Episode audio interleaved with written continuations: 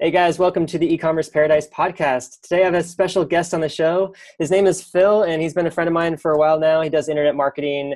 Uh, he helps businesses with dropshipping in Australia, and I'm just really excited to have him on the podcast to talk about all things internet marketing. Welcome to the show, Phil. Thanks, man. How's it going? So um, I originally met you in uh, Chiang Mai, Thailand, and you were helping a friend, um, a mutual friend, with his dropshipping store, and we were both working at Pun Space and kind of like enjoying the atmosphere and, and the connections and stuff like that. Um, it was really fun, and so I kind of wanted to get from you, like leading up to that point, like what what was your uh, entrepreneur journey? What got you into like entrepreneurship, um, becoming a digital nomad, you know, remote work, that kind of lifestyle? So actually, it was a weird kind of conundrum in the sense that the vegan community, because I'm vegan for a start, got me into digital nomadism, essentially, if you want to call it ism.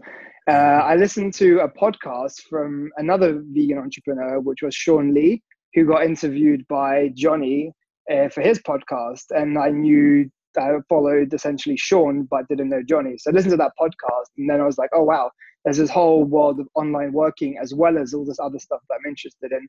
So essentially, when digging through his podcast, learn more about the whole drop shipping and the journey through that way.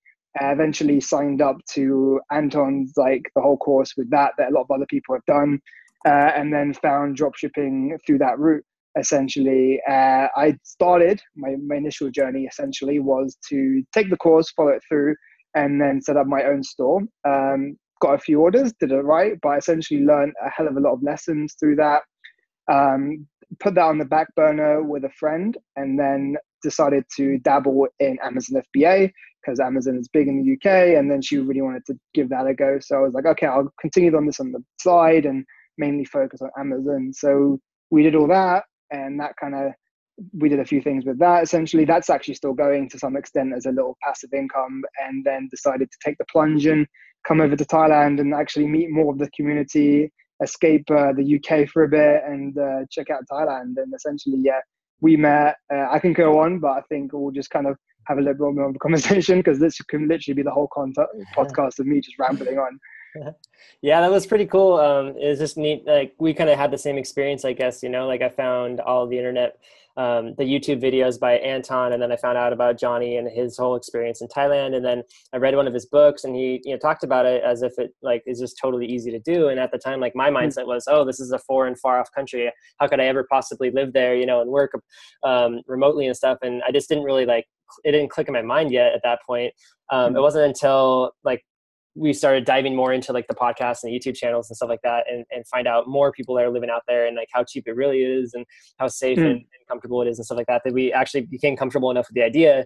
And then at one point we're just like, you know what, screw it, I'm overpaying like a thousand bucks a month for rent and you know having to have a car and pay for insurance and all this other bills and stuff like that back home where basically all the money we made um, from either like our uh, freelance work or from the dropshipping site would just be like spent you know what I mean? Like it was just gone by the yeah, in debt, and so I was just over it. So I decided to go to Thailand, and um, it was kind of cool because it was like uh, a convergence of people came out there. Um, I think uh, yeah, were kind of like trying to build a community a little bit more out there and stuff like that, and um, yeah, it was it was kind of a cool time, and uh, we kind of got involved in like masterminds groups and stuff like that, and um, people were starting podcasts, and there was some other weird things going on out there. There was a, a remember the the two brothers that were out there in Chiang Mai. Um, yeah, yeah, those weird. Yeah, yeah. Um, Aaron Atlas and uh, and what's the Atlas brothers, right? Crazy, yeah, right? They wanted to go out to Chiang Mai with no business experience. These guys are, are con artists, by the way, and mm. and they, they represented themselves as like uh, as having you know some sort of experience connecting people, and they started trying to charge people for mastermind groups. And there was yeah. a huge group of digital nomads in Chiang Mai that just like tore them up. It was so funny.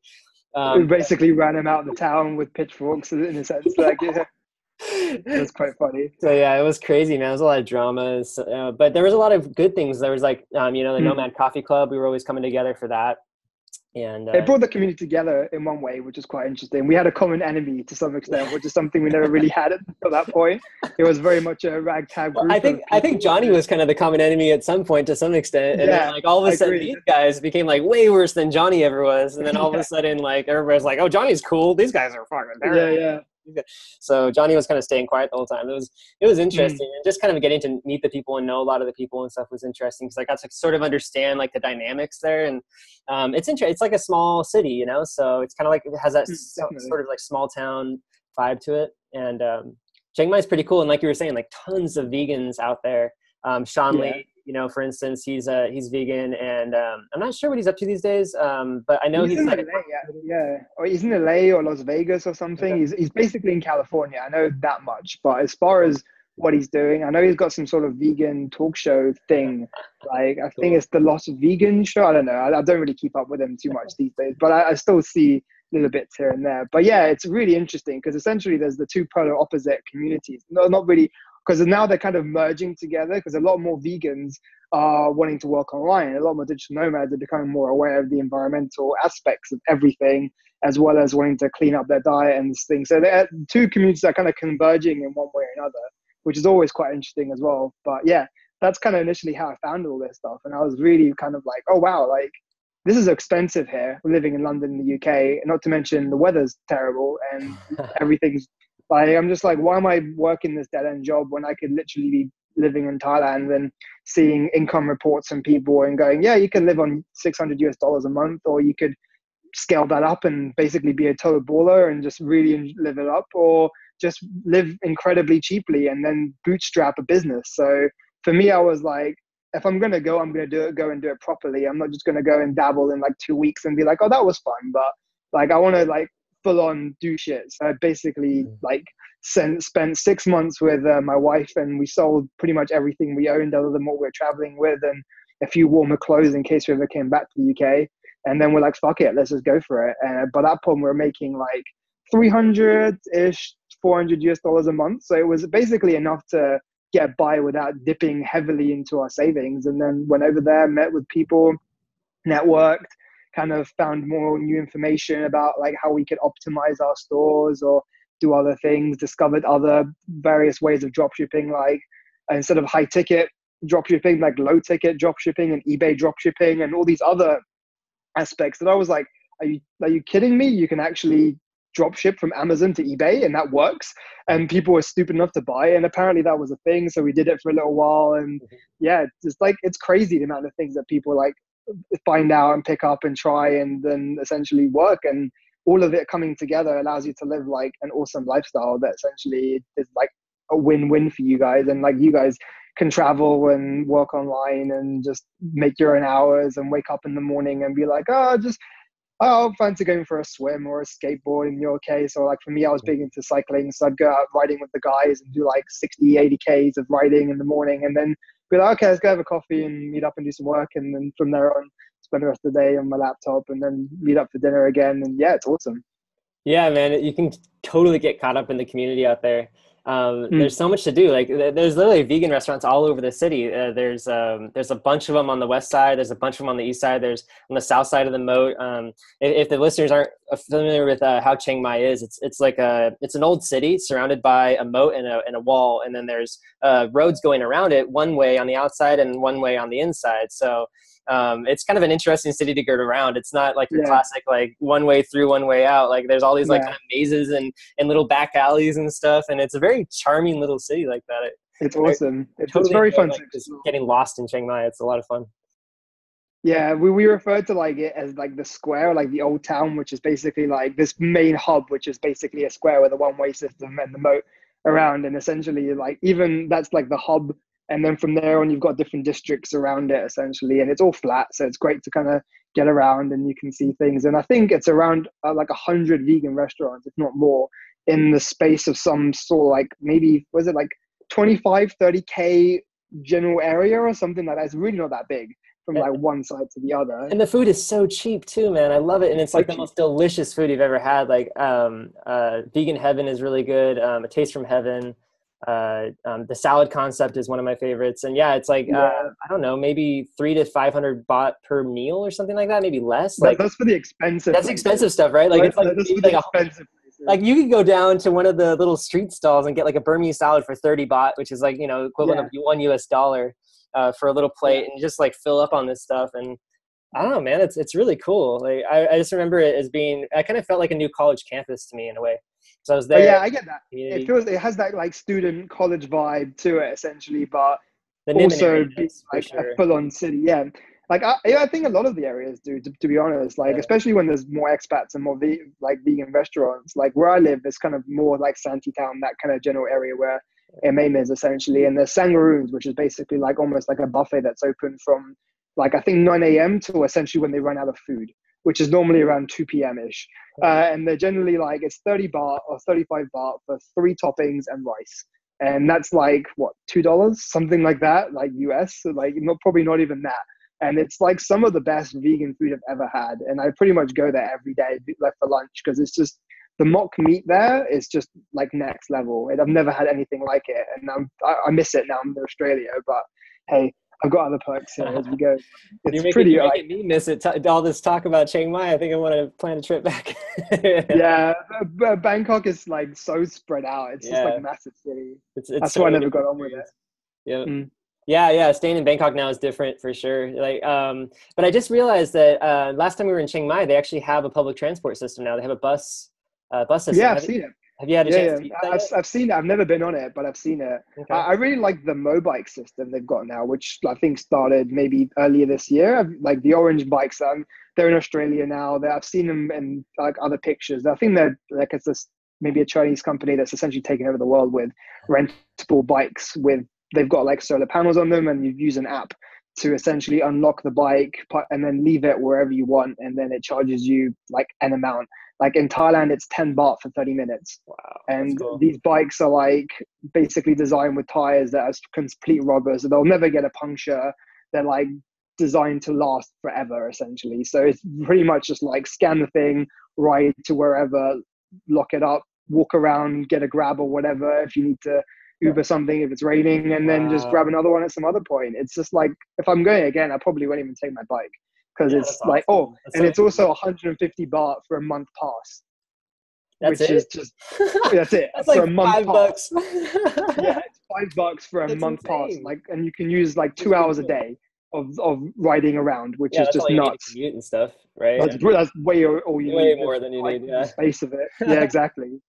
Most cool, people man. barely travel like 5Ks like in a day. That town is evolving a lot. Every time I go back, there's new buildings going up. They just repaved the uh, the main road Nimman there, and I'm sure they're doing a lot more. Yeah, work. it's looking much nicer.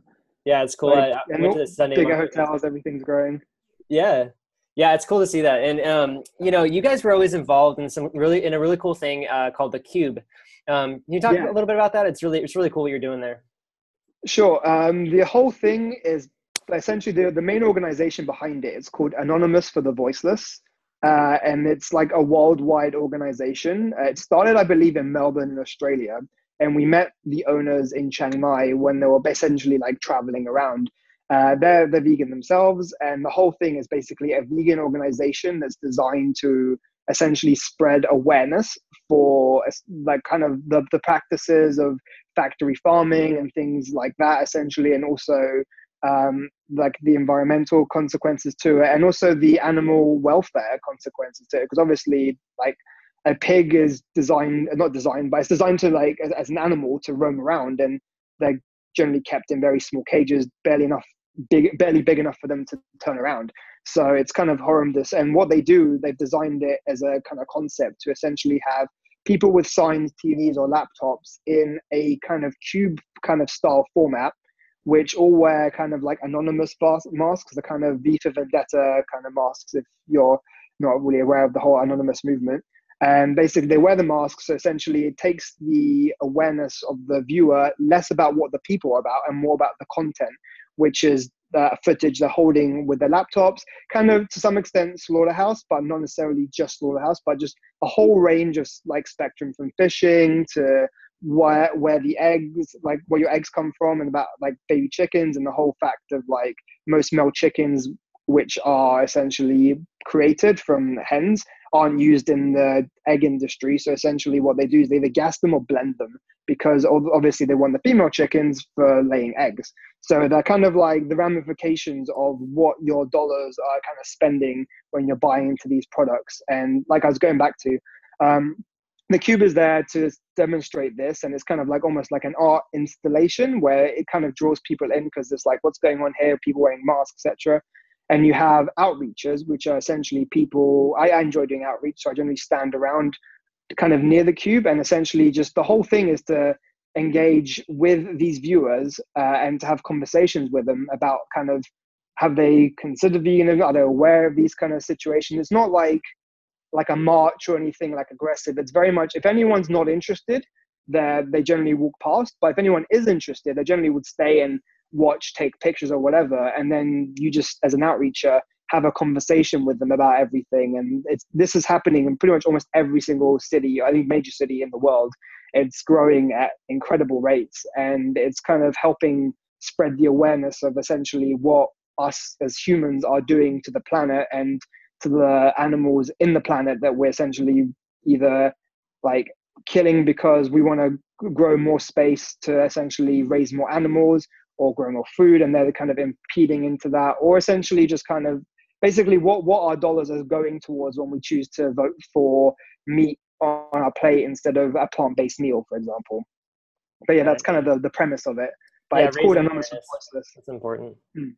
I think it really does help. You know, I think a lot of people just don't really realize, especially in Thailand, we realize what's going on, like sure. with the factory farming and stuff like that.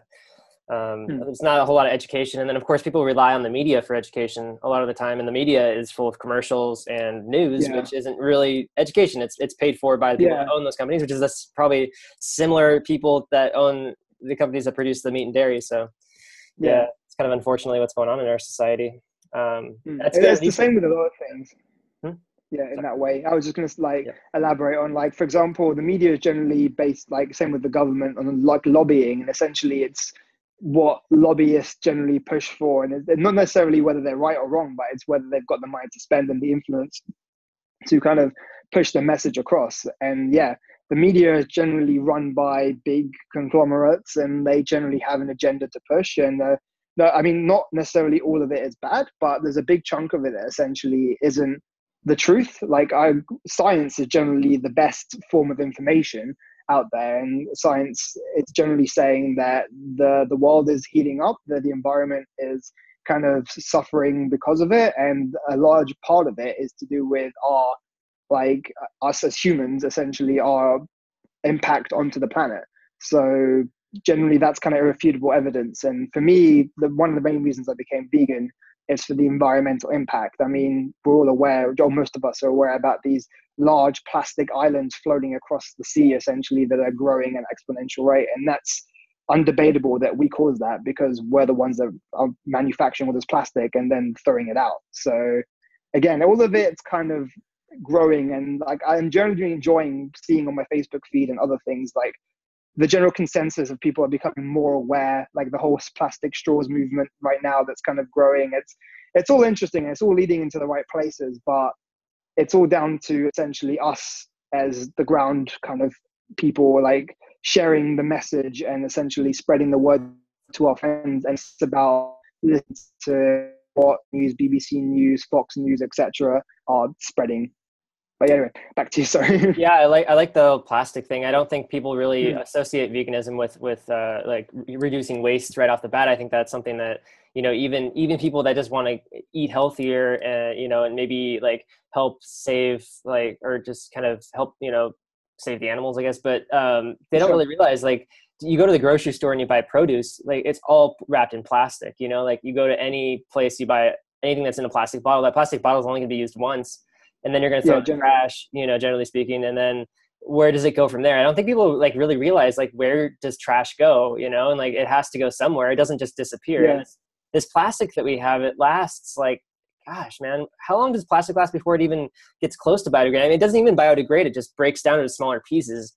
You know, yeah, thousands of I mean, years later, it's like tiny chunks, and that's it. You know. Hmm there's different forms of plastic. Some of it's like hard plastic that obviously is designed to last longer than softer plastic, like all those kind of things. And uh, yeah, even a lot of countries essentially their method of recycling is to essentially outsource it to a poorer country that will deal with it for them, which a lot of the times is just piling it up, dumping it, or burning it, which generally doesn't solve the problem.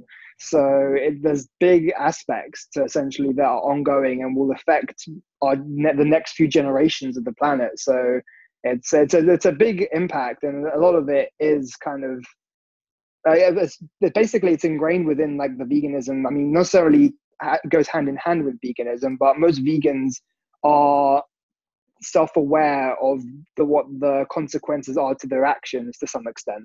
So plastic, in a way, is a hand-in-hand thing with it. Not all vegans would agree with this, but a lot of us are basically more aware of like why do I need to buy a plastic bottle when I can carry something like a CamelBak or whatever that I've been using and I can clean and then re- refill with different yeah, water. I've been, I've been, wearing this guy lately. This has been working out oh, really oh, nice. Well. Yeah, yeah. Just you know, it makes yeah. I mean, I mean, it works. Yeah, it helps. It's, yeah. totally, it's totally easier, and like you're not having to constantly go. I'm thirsty. Let me pop into 7-Eleven or whatever mm-hmm. and just buy a bottle of water, then throw it away, and then you're rinsing and repeating. And most restaurants will have water that you can generally ask for in a jug, as opposed to buying that bottle of water that they want to bring to you, and things of that nature. Essentially, every little thing helps, and um, yeah, makes a yeah, big difference. Unfortunately, in Thailand, it's a big issue, man, with plastic. You mm. have, you know, 7-Eleven, they, they want to give you a bag for everything, like any little tiny thing. Plus, they want to give you a straw if you buy a drink. And then, sure. you know, any of the, the street vendors, they want to give you, like the fruit vendors are, are some of the worst because you got a bag for the fruit, which doesn't really need a bag, but they put it in a plastic bag. And then they give you a plastic bag with a handle to carry that plastic bag with the fruit in it. Um, yeah. So, and then you get a plastic bag for each thing of fruit too. And so by the end of that fruit meal, you end up with like five or six plastic bags that you're just yeah. throwing in the trash because they're wasting. If you try to save them and wash them, they just get kind of gross and unusable too. So it's like, I don't know. Yeah. It's, it's, an unfortunate. It's like a one-use only plastic. It's not really designed to yeah. for like a long-term use in that way. It's, it's Thailand's waking up, and I understand the thought process behind it, which essentially it's like it's customer service. It all comes down to what can we do for the customer that makes them uh, like a value add essentially? And by going here's a straw with your drink. Here is a, a, like here's a plastic bag. And i get it. I understand the thought process behind it. But a lot of it comes down to us as the consumer to be like no thank you. Like i don't i don't need a plastic bag for my whatever that already can be held by my hand because i'm only buying one thing or in the fact of like the fruit vendors essentially it's it's all that kind of stuff. But yeah it's just becoming more aware of those kind of things maybe buying like bigger lots or even just buying fruit that's essentially just as a whole food that's essentially like buy banana. It comes in its perfect packaging right there and then and you just peel it and then it's biodegradable. But yeah it's it's a trend that's growing and i think for a lot of the asian countries it's going to take a little bit longer than some of the western countries to adopt but as long as us, because every everything is down to us as the consumer, we vote with our money with every single action and transaction that we make. So by choosing to think a little bit more about the long-term ramifications rather than that convenience right there and then, but is it really worth it for me to essentially like I, I, I don't really fully agree in the zero waste method because essentially not no such thing really exists unless you live on a farm, grow your own food and etc. etc. But essentially like just try and think about it and be like, do I really need a plastic bag for this, or can I just buy this drink, or try and buy a, a glass bottle that's recyclable as opposed to this plastic bottle that chances are is just going to go to landfill and float in the ocean or whatever, essentially. Yeah, Juliana had a really good um, uh, point to make. Uh, we were trying to figure this out, and she said, "Well, the first the first thing I always do, or, or the, the, main thing she could do, is just to refuse the plastic." And it, it took me a while mm. to hmm. get like actually just simply refusing and say no bag, no this, no that. Um, yeah. That really helped a lot, though. So I, I, started getting more used to that. Now I, I, bought my own reusable bags, so I use those a lot. Um, nice. Now that's that's definitely been going on for a long time. It's just like you said, like it's it's the adoption of the habit you know that a lot of people have to form. It's like a new habit having to get used to not getting that plastic bag every single time. So yeah it could be tough to adopt. Um, one of the possible solutions i figured was you know the widespread usage or you know production manufacturing of more biodegradable uh, type single-use containers like plastic bags and mm. stuff like that. Because um, i see them in use sometimes in the vegan restaurants out here which is really cool. Uh, they have biodegradable straws especially in bali. I saw that a lot biodegradable straws biodegradable oh, that's good. forks and spoons. Yeah they had a lot of that cool stuff. And I thought, you know, why isn't that more and wider usage? Because, you know, Bali, it's really important. It's an island. You know, yeah. they don't really have like a place to export the trash. Um, it gets a lot of it gets burnt on the island, which is one of the yeah. reasons why I couldn't stand living there. Is because every single day I'd have to, you know, at some point inhale this smell of burning plastic, and it was just really plastic, awful. Yeah, yeah. So um, I saw that a lot out there, though. That was nice. The beaches are a bit cleaner out there now, uh, since they were like two, three years ago when they first went out there.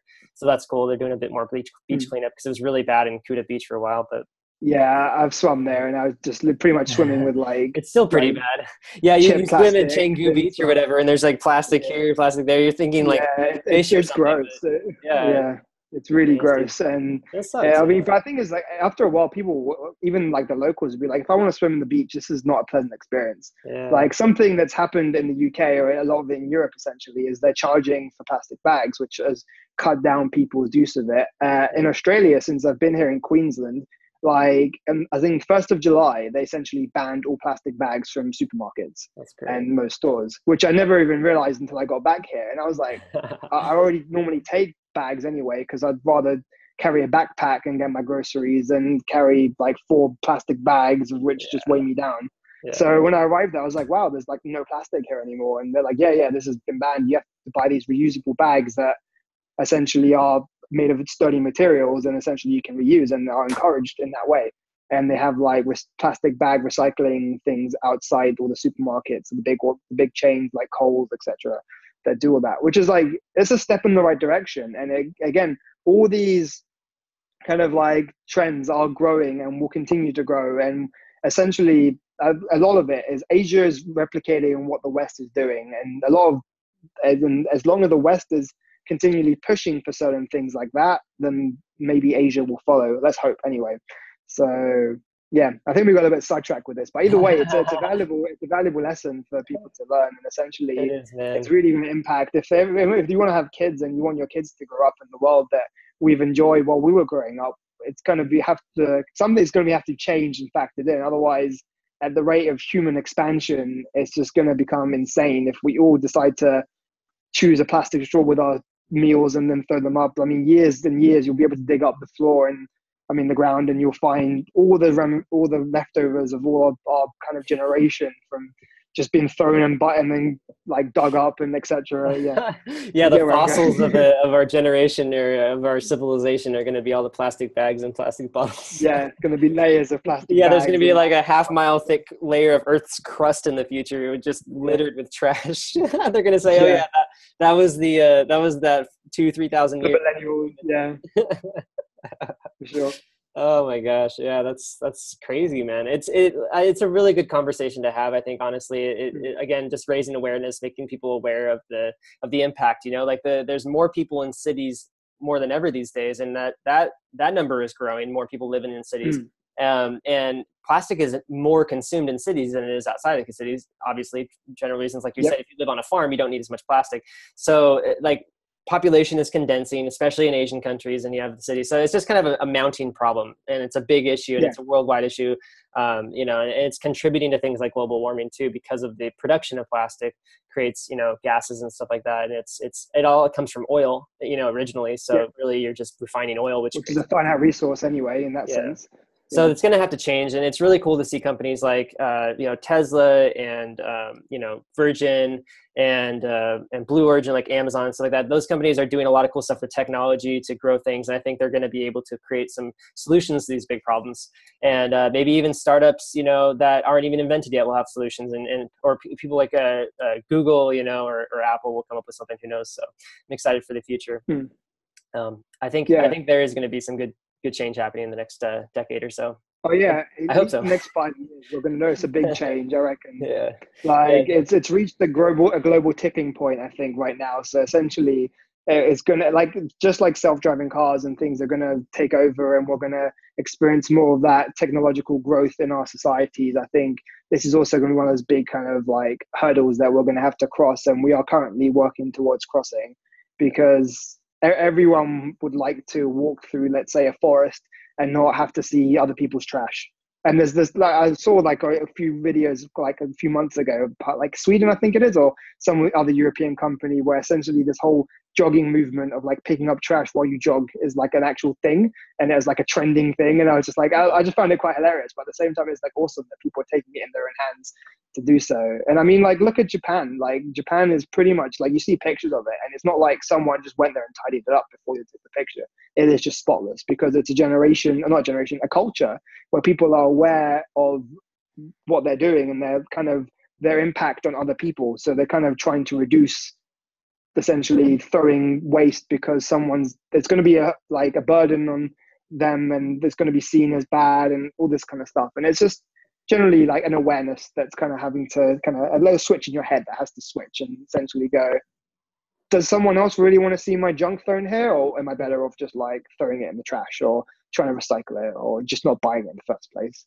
yeah, that's true. And I think it, it, definitely hits home when you see like a picture or video on social media or something like that of the, of some some point of the ocean, wherever that happens to be, usually in a tropical island, and the water mm-hmm. is absolutely covered in like all sorts of trash and all different stages of decomposition, and it just it's like yeah. sad and scary and frightening, and also like you know makes you want to get up and do something about it. You know, makes you upset a little bit. At the same time, it makes you want to hmm. blame mm-hmm. somebody too. So um, yeah. You know, and and there's companies out there that are actually um, making it their mission, like part of their uh, their profitability to like for uh, one of them is they go and clean up the oceans, right? They, t- they pick up trash out of the water, um, but to help fund their company, they actually sell these bracelets made out of recycled plastic. Um, oh, cool. it's from the same products, maybe that they pick up. I'm not exactly sure, but yeah, yeah, it's kind of a cool. I know. I think Adidas made a shoe at one point that was essentially like mostly made out of recycled plastic, which is quite cool. Like the like the weaving on like the kind of top of the shoe and stuff, which I was like, also, I mean, like it, all these things are little things, but all of them raise awareness, and by buying that, you're helping to encourage that. And the more we kind of like, how can we reuse this stuff that we already have shitloads of it in the world that we could essentially like figure out other ways to use it without burning it for fuel or anything like that, which essentially releases other toxins, which are by far worse. But yeah, I mean, it, it's it's pretty awesome that like people are making it their mission to do so. People are inventing unique devices that are able to collect it, and then we can decide what to do with it. Whether we'll build bricks with it in the future or whatever, who knows? But it, it's it, I'm, I'm, it's a great time to be alive in that way, just to see human ingenuity at its finest, and the ability for essentially anyone to bootstrap a business like we're doing, or even just bootstrap and get funding through Kickstarter or GoFundMe, whatever, to do this awesome project that essentially is benefiting the rest of mankind by going. I've thought of an awesome way that we could use X, which is generally seen as one man's trash, into treasure of some kind or, or into something useful that essentially one benefits the planet by cleaning up and two allows us to do something else with it, which is reusing it, which is generally awesome. So yeah, definitely. It's, uh, it's something to be alive in that way, and ending on a good note in that sense. So yeah, so I'm just remember, guys, to see what's going to come. The, the three R's: refuse, reuse, recycle. yeah. We were all taught that as little kids, but it's just so hard to remember that growing up and, uh, and being an adult, right? Refuse, reuse, mm. recycle. I, see it actually on the the trash like collection vans here in Australia. That's actually like the slogan as well, and I'm just like, oh yeah, that's awesome. So yeah, I mean, I think it's it's a growing movement there should be more in the media though don't you think it's just kind of crazy how mm. like the media isn't really focused on that because it's not profitable for them right yet anyway yeah. so i hope that to see more enterprise built around like more social causes like this that would be really really cool to see and i mean it's just not something i'm probably going to be doing but at least by doing these podcasts and having the conversations and people listening to them they'll be able to definitely like raise awareness and i think that's the one thing that we can do as content mm. creators mm. is raise awareness so that's that's just for sure as doing as a company running a commercial about it uh, you know a, a, a, small time podcaster like me or, or, or you uh, you know raising hmm. awareness is just as powerful i think you know just changing minds one one person at a time um, can definitely make a big impact i mean every, everything makes a difference and that's part of the reason why i'm vegan as well i mean sure like like the, the the main end, end goal for civilization might be like lab grown meat or whatever and not necessarily veganism but by you choosing to again refuse that initial thing it's kind of like it almost like it's at the moment like against the status quo. And it's also getting other people to then think about it. And people are becoming more aware of like oh why do you choose not to drink dairy and i'm like well because for one thing i don't want x and y in my drink or whatever and and that kind of thing. And they're like oh okay. And they're like oh yeah like and not just one person but if enough people start to go uh, whatever like even mcdonald's i went to mcdonald's to take pictures for one of the products that we sell because we use them in mcdonald's. And um, they've got an array of soy milk almond milk like other things as well as the general dairy. But the fact that they're like by people choosing to vote with their money and buy alternative like things which in a way better than that it's changing. And same with like the idea of metal straws or reusable straws or not using straws in the first place. And like it it's a it's a it's a big shift but the generally the, the businesses that adapt to it the quickest generally get the most support from the social aspect and their videos get shared all over social media by people that care about this stuff. And therefore that's essentially that we're, we're spreading publicity for those companies which is it's a win-win for them. They're, they're doing something beneficial. We're agreeing with it. We're sharing the message. Other people might be like oh did you know x and y? And then it, it spirals on essentially. So I think it is a very smart move for a, a company to essentially be like, well, we're doing this, which generally is seen now as bad publicity if if ever gets out. Let's just try and pivot. So what we're doing is the other thing, which everyone's kind of getting on board with, and then they'll be happier with, and therefore it benefits them and it benefits us, and our bottom line's better, which is always a good thing. I mean, even now the whole like no plastic bags thing in stores i mean they're probably saving millions from not actually having to make them in the first place granted it's worse for customer service but at the same time people are happier because we're happier to shop there because they're not actually destroying the planet by offering a service that's free that actually not beneficial so yeah if you're an entrepreneur and you're thinking of different ways, like think about the ramifications of what you're doing and whether you're choosing to produce like millions of little bits of plastic that generally serve no purpose and chances are will get thrown into a landfill. Or could you do something that's made out of recycled aspects that might cost you a little bit more money, but essentially you can use that as a unique selling point or a value add, which might end up boosting your product to be more of a profitable product because people are choosing to buy it because they're thinking more environmentally consciously than just going, oh, I want the cheapest thing possible, and chances are it's crap, and they'll just get rid of it anyway. So there you go. There like, you go That's a perfect uh, that's a perfect entry point for uh, talking more about e-commerce because um, you know for instance i used to sell uh, bicycles online. That was my first niche that i was into. And uh, i sold the cheap bicycles. And what i found was a lot of the people would have these bikes for maybe like a few months uh, maybe three to six months or something like that. And they'd realize that like they're good bikes. They're you know they, they get you around but they're not really like high performance. So they would end up having to like sell them on craigslist or something like that. And i'm assuming a lot of these bicycles these really cheap bikes probably just end up in landfills somewhere you know Whereas mm if they had, had bought a, a, more nicer bicycle in the first place, like a more high end bicycle, they'd probably number one appreciate and respect it more, and number two, it'd probably you know work better for them for the long run. And then just the other day, I was looking on Facebook and something popped up. Um, it was a picture or a video of these giant um, landfills just full of bicycles, and they're in China. And it was um, full of bicycles from rideshare companies because apparently China is full, like you were saying, of uh, of all these free rideshare bicycles. Well, they're very inexpensive and stuff like that. But apparently they're just picking them hmm. off off the street, throwing them in the cars, and driving them to landfills now to get them out of the street because there's so many of them. I was just like, wow, like, flooded with it, yeah. You know, like uh, now there's now there's yeah. bicycle trash, you know, and like, it's just as bad as car trash, but except you know, mm-hmm. minus the oil and all the other like things that yeah. are cars that are really bad. But um, bicycles, you know, they're made of metal, they're made of some plastics, they're made of uh, rubber, things like that. So you have a lot of different types of trash, and you know, landfills are filled with all sorts of things. Not just that. There's appliances, old computer parts, eh, which can include lithium batteries and, and steel lead acid batteries, which can be really bad for the environment.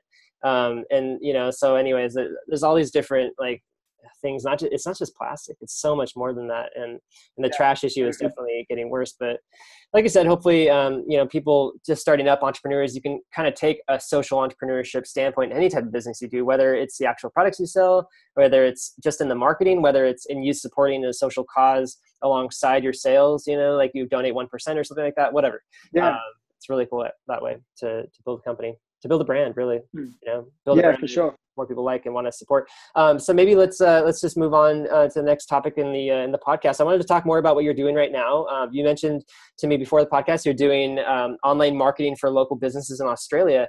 Uh, maybe how did mm-hmm. you get into that, and then and uh, and what's been your success there, and how have you been able to help companies with that with the getting presence? Well, essentially, for me, uh, after kind of deciding to come here for missing kind of a little bit of Chiang Mai and because a few of my friends were coming here anyway, it was kind of Australian summer. So I thought, like, I've never been to Australia. It's always appealed to me.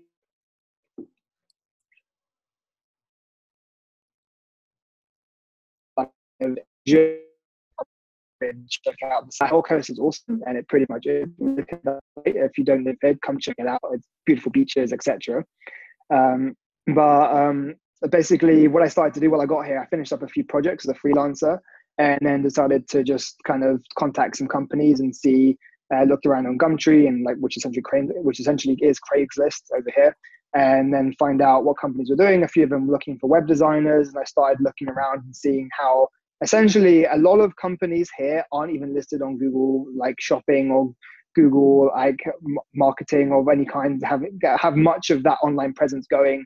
Their web design is very much like five to ten years behind the West, like in terms of America and the UK. So I was like, well, I've got some skills here. I could easily make some money just approaching these companies. So what I did is essentially decided to visit some local companies, started speaking to them and going, I see you have a website that's not great.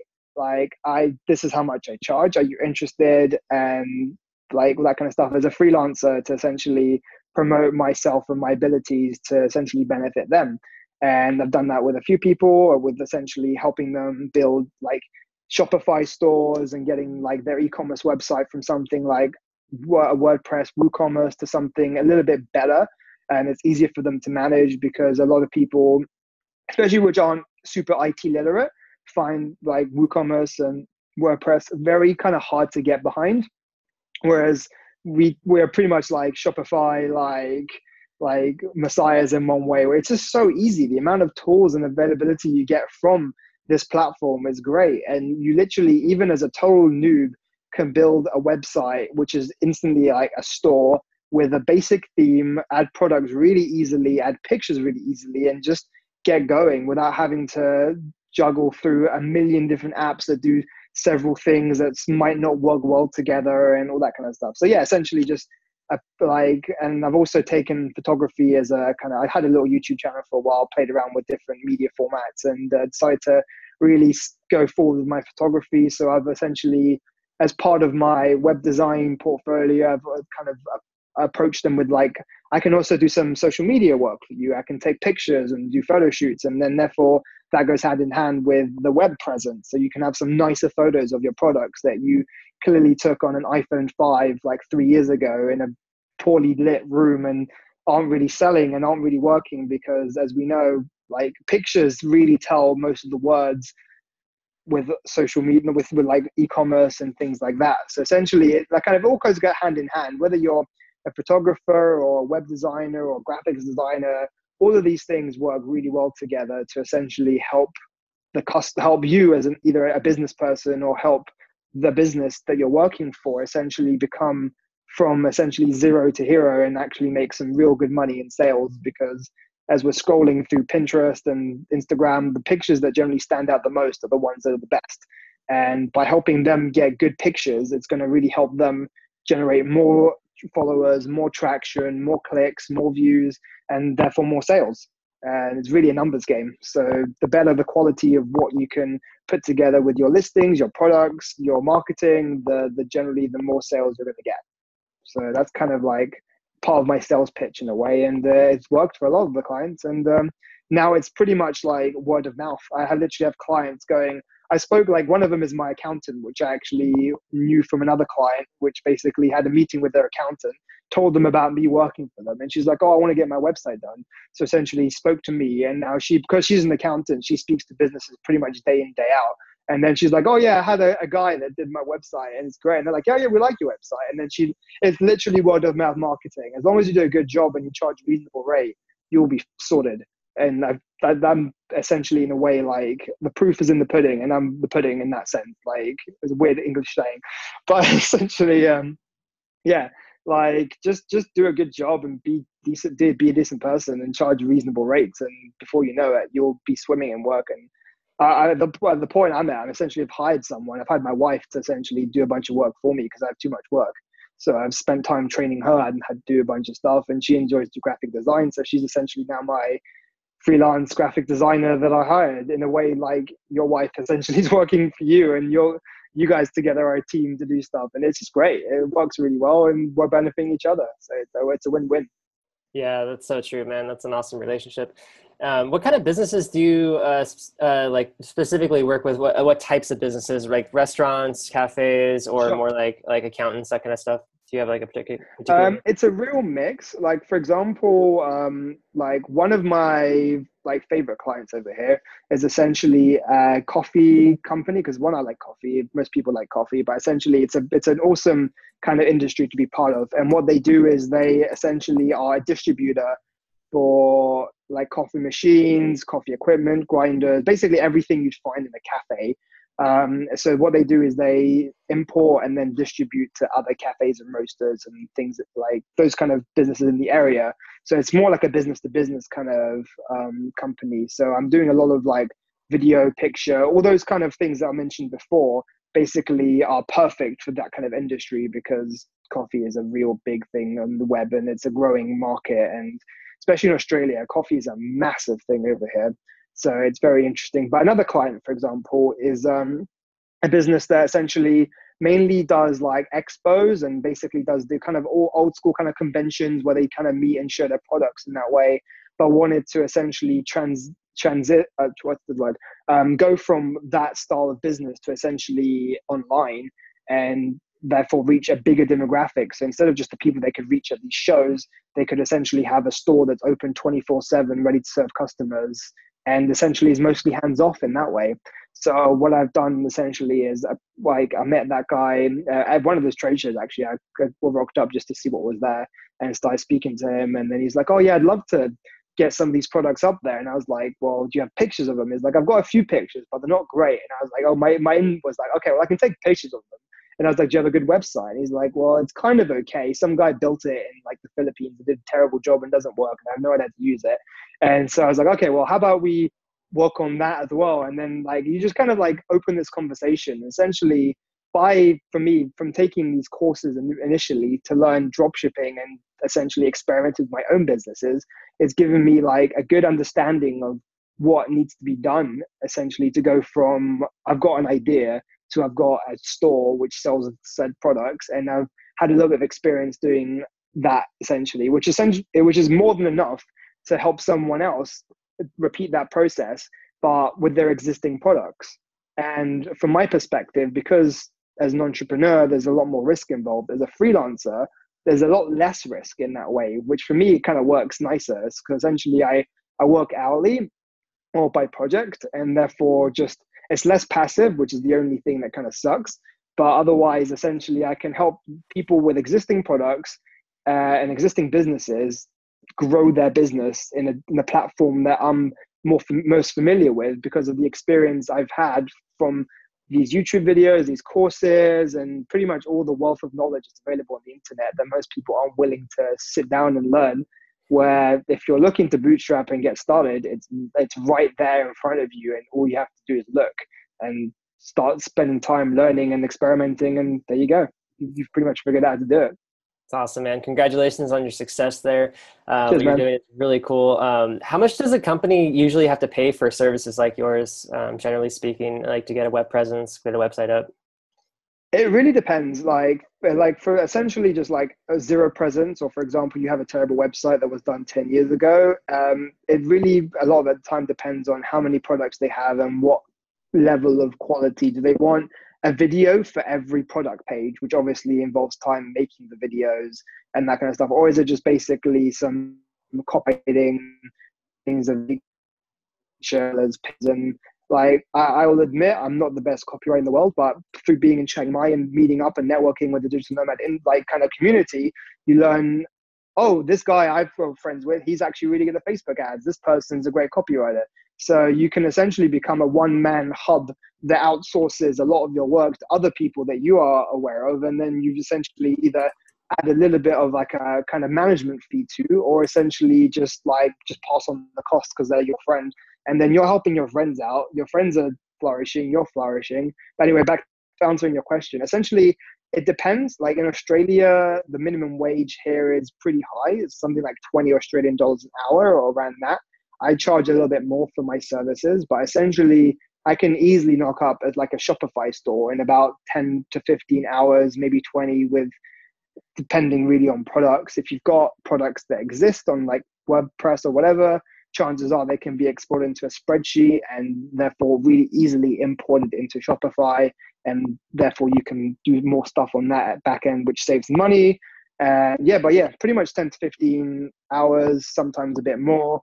Uh, unless you want more pictures and videos and then more optimization, then that obviously takes more time. But yeah, and then you can multiply that by essentially 20 to 25 dollars an hour depending on those kind of things and before you know it you're there and yeah and then you can have this conversation with the client of do you want this or that or do you want to change it? Like one of my clients essentially sells like dc fridges like low power fridges for like both caravans and things like that. Again had a terrible experience with an australian client with a freelancer here that did a very bad job for him and lost him a lot of money. I moved him over to shopify built him the whole site and then he's like oh i would, would like a better search. So again it's adding apps to Shopify that essentially streamline that process for him a little bit better. And now it's pretty much just like a, an ad hoc, oh, I'd like this or I'd like that changed, or can you help me with X and Y? And then, yeah, it's just pretty much a passive client and they're happy and I'm happy, and then you move on. But it's quite fun. And you also get to learn other people's niches, like what people are doing in business. And you're kind of like, it all gives you ideas. And through helping other clients with different things, you're also broadening your skill set, which essentially allows you to potentially charge your money more money for things like my customer that does the coffee stuff they sell business to business and i'm more interested in wholesale so i've had to learn a whole load of things about wholesale apps on shopify and how to scale like wholesale discounts and bulk buys and things like that and wholesale logins which enable wholesale discounts and all those other things. I was like, how do you do hmm. that with Shopify? And then just a bit of Google searching, a bit of looking around, and then you're like, oh, and now I've got this under my belt and this tool under my belt, and I understand that. And all of that essentially is growing me as an a, like as an entrepreneur, and it's growing me as the ability to essentially go. I, I've got this idea. I can launch this store, and I already have this wealth of knowledge of how to do X and Y. And then you're like, hmm, this might really work as a product that I could sell wholesale to other people that do this. And then, like, before you wouldn't even think about it in that perspective, you're thinking, how can I sell more chairs to people? Whereas now you're thinking about it in completely different perspectives and going, what could I do on this platform? Now I know that this platform is pretty much almost limitless in what its capabilities are. And how can I make this happen in a, like as little time as possible? And when you're also having those conversations with clients, be like, oh, I, I see what you're saying there. Well, I've done this for another client, and then therefore you're able to do it for them. Whereas before you'd be like, yeah, yeah, sure, I, I can do that. And you have no idea what to do, and then you're a little bit more screwed. But yeah, all these little things are tr- like building this kind of foundational knowledge that really helps you like help other people and help people like you if you ever needed help with certain things you, we can discuss. And then it's just like for example if you learn to code you learn to code and you have the skill set and then you learn to code other languages and for you know people might need your help with rebuilding a product page and then therefore that's all built on code. So they hire your services with code. Well to me it's kind of more consulting with e-commerce and things like that. And it might take you five hours to research and find these things where you can speak to me and I can do it for you in an hour. So it saves you time and therefore it gives me something to do. So it's a win-win for everyone, really.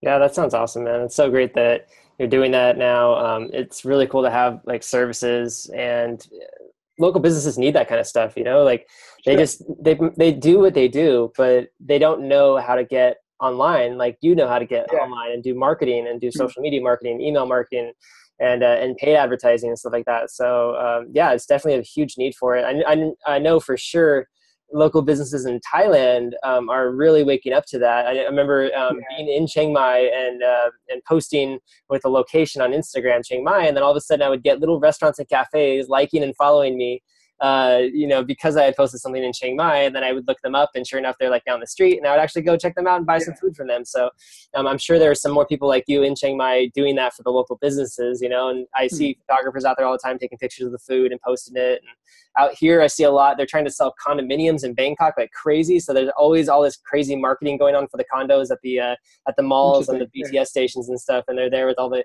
the cool things. And and every single ad I see on Instagram, when I first got here for like the first week and a half, every single ad was an ad for a, con- a brand new condominium in Bangkok. Yeah. so, I mean, there's it's no great market. You, you yeah. can reach people a lot with social media marketing because everybody's on Facebook, hmm. you know, these days. For sure. Yeah, yeah, and there's no doubt that a lot of these businesses like are failing in some extent or losing business because they're unable to get on board with what's happening and like there's no reason you can't approach this mom and pop shop and essentially go hey i can totally help you with your business. And even if you're aspiring to essentially learn to become an entrepreneur and do what essentially me and trevor are doing here you could totally just like start with something like this and be like hey i'm new. I'm not great at this but i can totally walk into a shop while you're bootstrapping and trying to build a business for yourself or looking for some side income and basically be like, I will help you with your business, or I've got some experience as a photographer, but I'd like to become better at, say, e commerce or whatever. You can potentially take maybe a course that we've taken or another course, and then that gives you a good foothold to essentially go and speak to a client if you're potentially good at talking and therefore be like, hey, I can help you. I'll charge a much lower wage than, say, someone like I would and then you beat me at the price perspective. They essentially pay for you to learn your craft to then become better and therefore and earn enough money to essentially scale yourself to the point where you could move out to say Thailand or stay there and essentially grow another business on the side with the skills you've learned from someone else paying for, which is in turn help them. So instead of you having to think about how do I go from importing this stock from China to Amazon and then building this landing page and this and that and marketing. Just take a chunk of that and then try and refine it. And then there's an already existing business there which already needs help. And you potentially are interested in learning more about this whole online space. So there's no reason why you can't have this conversation with them and maybe like kind of punch it a little bit above your weight. Say you can do a little bit more than what you can do and use the ability of YouTube and the internet to teach yourself stuff while you're doing it, or take a course and learn a few things and maybe cover a few modules ahead and therefore go up and basically, yeah, I can do that. And then while you're doing it on your part time, learn a bit more about it. And then you've helped them launch their presence. They've generally been happier. You've charged them a reasonable fee and they're now doing much better as a business and you've now got more skills and you can utilize those skills to build another business. So instead of while you're bootstrapping and going, I've made no sales in my e-commerce dropshipping store. I don't know what the hell I'm going to do. Everything I'm just going to abandon it and go back to nine to five job. Just approach someone else and help them with their business because essentially they've got nothing to lose. You've already got a little bit of skills from what you've done with your business, and you've essentially almost created yourself a part-time job while you're waiting for your current business to grow and therefore you can deviate from spending time on their business to spending more time on your business and that's an interesting and easy gateway to essentially doing more with the skills that you have rather than just trying to go okay well let me just try some other course and some other scheme when essentially all the courses work. It's really down to your application and your abilities to scale that business. Maybe you've chosen a niche that's way harder than what you expected to be or way more competitive but it, it can grow with time. And using the time that you have you can do something else with that and therefore learn more and refine your abilities doing that if that makes sense which i think kind of does yeah it makes, makes a lot of sense especially yeah. for somebody when they're yeah. just getting started yeah definitely yeah honestly like in the very beginning you have to learn and if you can yeah. work with somebody who's already successful and learn while you work that's the number one best way to be to get to your own success in your own business just For like sure. you have yeah so that's literally awesome. something i did yeah i'm not sure if we covered that earlier but when i moved to chiang mai i was kind of like looking for more work while i was also working on my own businesses and that's how i found another guy that was in space and uh, i worked with him a while he was several stores. He was doing all right and basically had more work than he was able to do himself. So uh, I basically approached him and I was like, I already have a base of experience doing my own stores, which benefited him.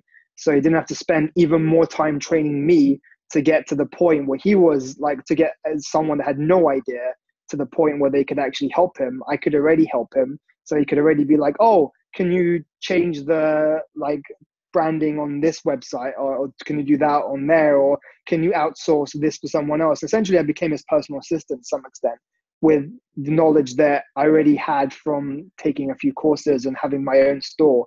And yeah through learning through him i learned uh, how to do a lot of work with spreadsheets and essentially be able to import a supplier's spreadsheet which is generally all over the place because every supplier has a different kind of spreadsheet and essentially take, say, a thousand furniture items and easily write some code in an Excel spreadsheet that could e- import them all into Shopify.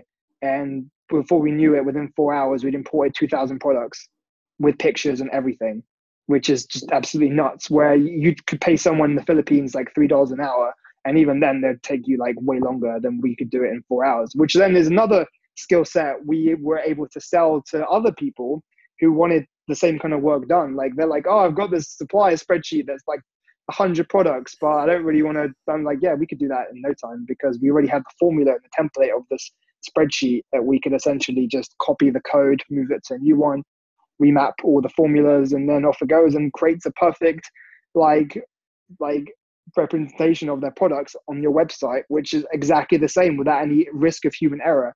Because if there's going to be an error on one of them, there's going to be a risk on error all of them, and you can, can see that and then update it.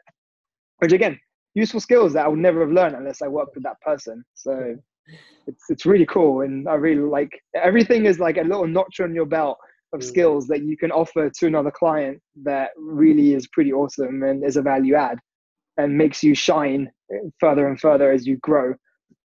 Yep, you'll hear this. You'll hear the same thing from like every single mentor out there that's been successful. Is that you've got to learn skills to succeed in life and like that's just awesome yeah. i'm really glad you've been able to do that and that you know you didn't just get lazy and say oh whatever it didn't work the first time i'm going back to my day job like you just you stayed motivated you um, consistently learned new things and you knew that it would mm-hmm. work out because like you yeah, sure. believed in yourself and that's really cool i think uh, very inspirational for a lot of people um, and just the fact that you're willing to work uh, to learn in the very beginning without getting paid um, is it's something that's very common amongst uh, college graduates. You know anybody that goes to a technical school even uh, graphic design things like that when your first job uh, you know out of school or whatever probably is something to do with an internship you know and and um, it's the same thing in entrepreneurship you know like your first job isn't always going to be like the super profitable business where you can quit your day job and and you know yeah. life on a freaking cruise ship you know like that's just not how it works unfortunately.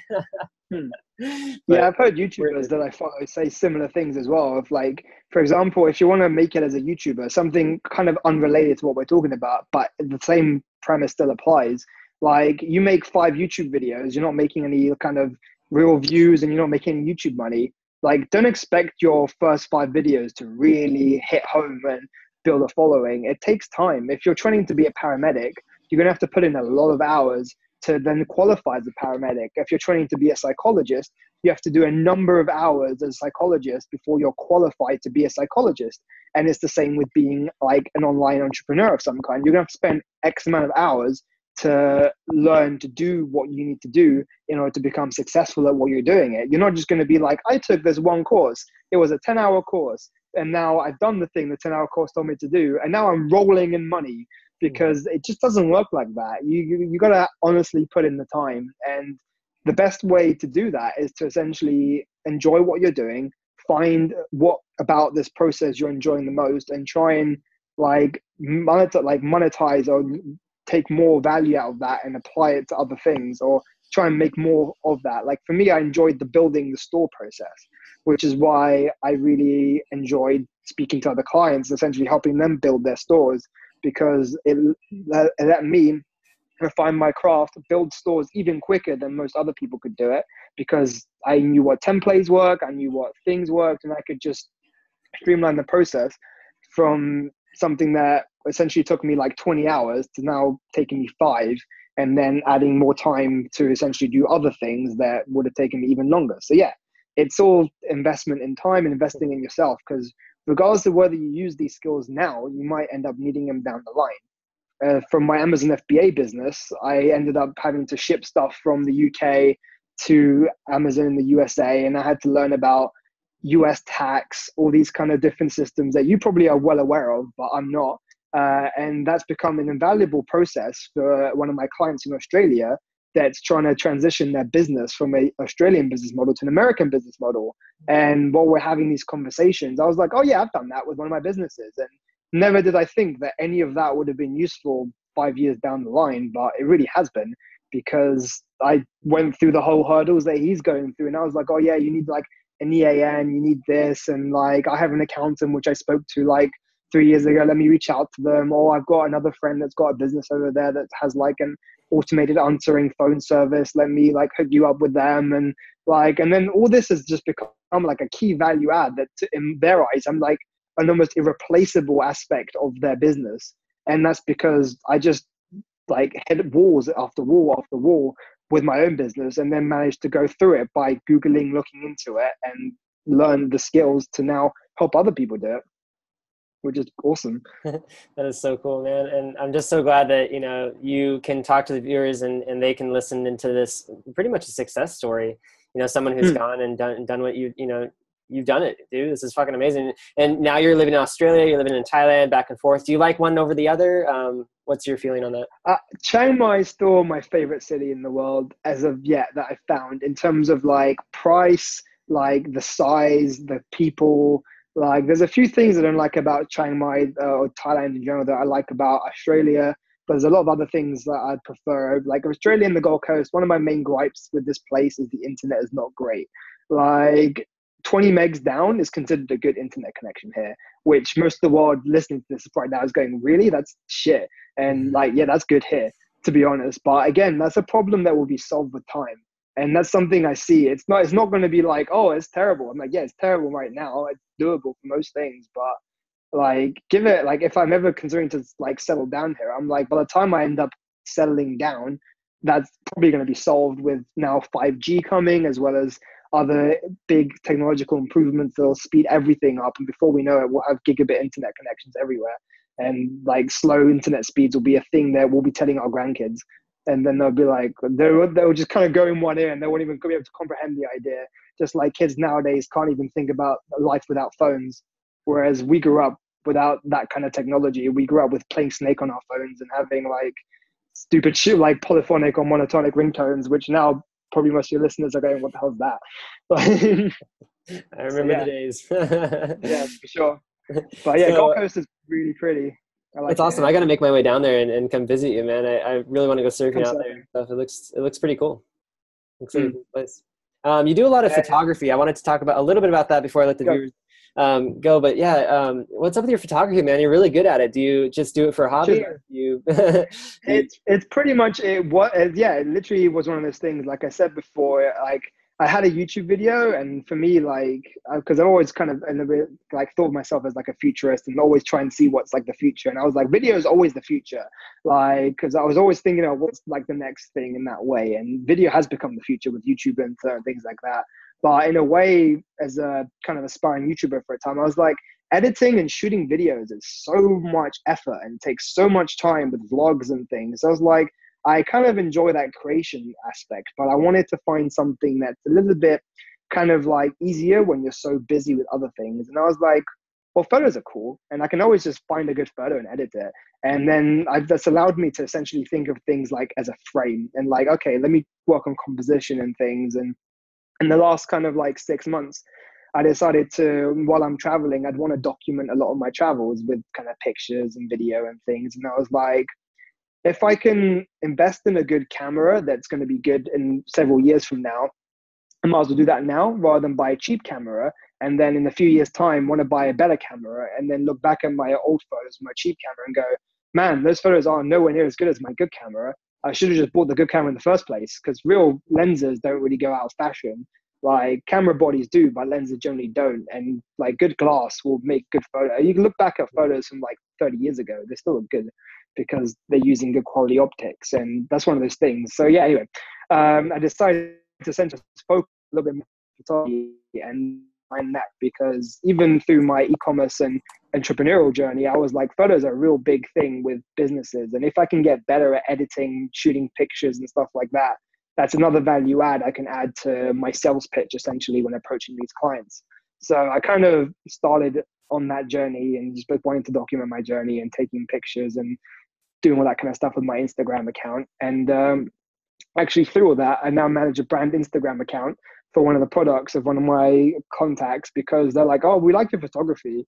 And this guy's doing a real terrible job with our brand Instagram account. Would you like this job? And I'm like, sure. So now I get paid like whatever, something like 30, 35 bucks a photo, which I post every day and takes me about 30 minutes to do, 10 minutes sometimes. And then that's another like passive, easy job I can do with my photography. So, and that's not necessarily pictures I've taken, but just the skills I've learned through editing photos and finding ways of editing and learning about the editing process and basically being able to go and turn a shit photo into a good photo. Uh, obviously, to some extent, like if it's real terrible, it's not going to be that much more recoverable. But yeah, I, I enjoy photography, and that's become like a hobby of mine, and and, and I've used that to essentially give myself more work because I've grown that, and because of my in with these businesses through like talking to them about their websites, I've been able to take product photography and therefore invest in better lenses and therefore being able to grow another hobby of mine in a way that actually benefits me and my business. And then my business like partners and now when i approach new clients i'm really like yep i've got a good photo i've got a good photo set up and everything that's essentially been paid for through the whole process of like oh yeah i'd like to take better photos with it like one of my clients was like i'd like to take better photos of these products but your products are really small so i was thought about okay i need a wide angle lens that I can have a, really short focal distance is actually really good for macro photos. And they're like, oh yeah, yeah, we'll we'll basically buy you that so you can help us do that in exchange for like payment essentially. And I was like, sure. And then that way I've gained a lens from doing like a few jobs from them. And yeah, it's all little things that you can build to your toolkit, which is pretty awesome. I'd love a drone right now. That's one of the next things I'm thinking about. I'm like drone aerial photography of like clients like businesses would be awesome. Like that way, I can like do like actually, like aerial sh- like building shots, and then be like, yeah, here's it on your website. Like, and that's another value add that most people can't offer. And then you get a drone out of it. It's the modern day remote control car. It's pretty fucking awesome. and, uh, yeah, that yeah. sounds great. Yeah, you should definitely do that. I see I see some uh, drone videos of houses people are selling, like really nice, expensive houses in like Laguna Beach or something. Yeah. I've seen that before, so that's definitely exactly.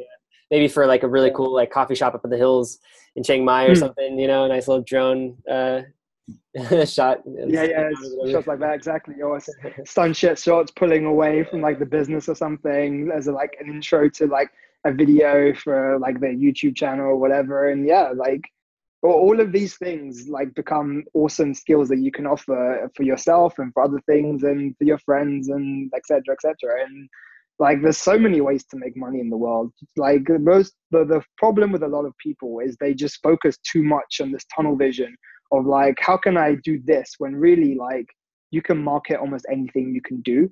Like be it like if you're really good at talking you can market that skill. You could potentially manage a whole team and you just like for example i'm pretty decent at sales now from doing it from so much that i could in a way hire a team that essentially replaces me and I could just go to meetings, make clients, and then pass all the work and freelance it. Or you have a good network of people you could freelance to that say like Filipino or whatever that you could, or other client, other people that essentially are good at what they do, and you can rely on them.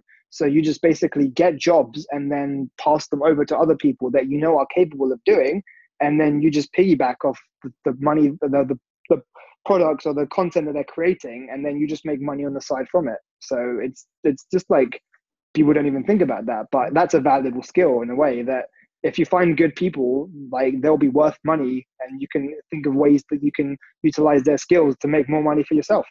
True man. And they win by you giving them work and you win by being a manager. So yeah win-win Cool. Yeah, it's so true. The agency model is alive and well. So, for anybody out there that's looking to either network with you or actually maybe hire you for your services, uh, where can they find you online? Sure. Uh, I'm on Facebook, as is everyone. Uh, my tag, I believe, is facebook.com forward slash uh, slash kun, so S L A S H K U N. And my Instagram is Instagram or at Loka, L O K A underscore Phil, as my name. Uh, loka means the world. So I kind of thought of it as Phil of the world because I'm traveling and that kind of stuff. It kind of works, it made sense. But yeah, I'm sure it'll be links within your podcast or something. But yeah, facebook.com forward slash slash kun or lokaphil or loka underscore phil for Instagram or just email me at slash at me.com, S-L-A-S-H at me.com. Cool, man. Yeah, and in the future, uh, um, if you have a website or anything, I'll add the link in the description. Just let me know. Sure. Cool. Yeah, yeah, it's in the works. Thanks for uh, being part of the podcast, man, and inspiring people out there. The listeners, I'm sure you guys awesome. got tons of value from it. I mean, if if anything, just take action. Don't be afraid. You know, do what Phil did and get out there. And just get some skills. So thanks yeah. a lot, Phil. Really appreciate your. Uh, awesome, man. Nice to chat to you for sure. All right, pleasure. Man. See you soon, man. Enjoy cool. your travels. Okay.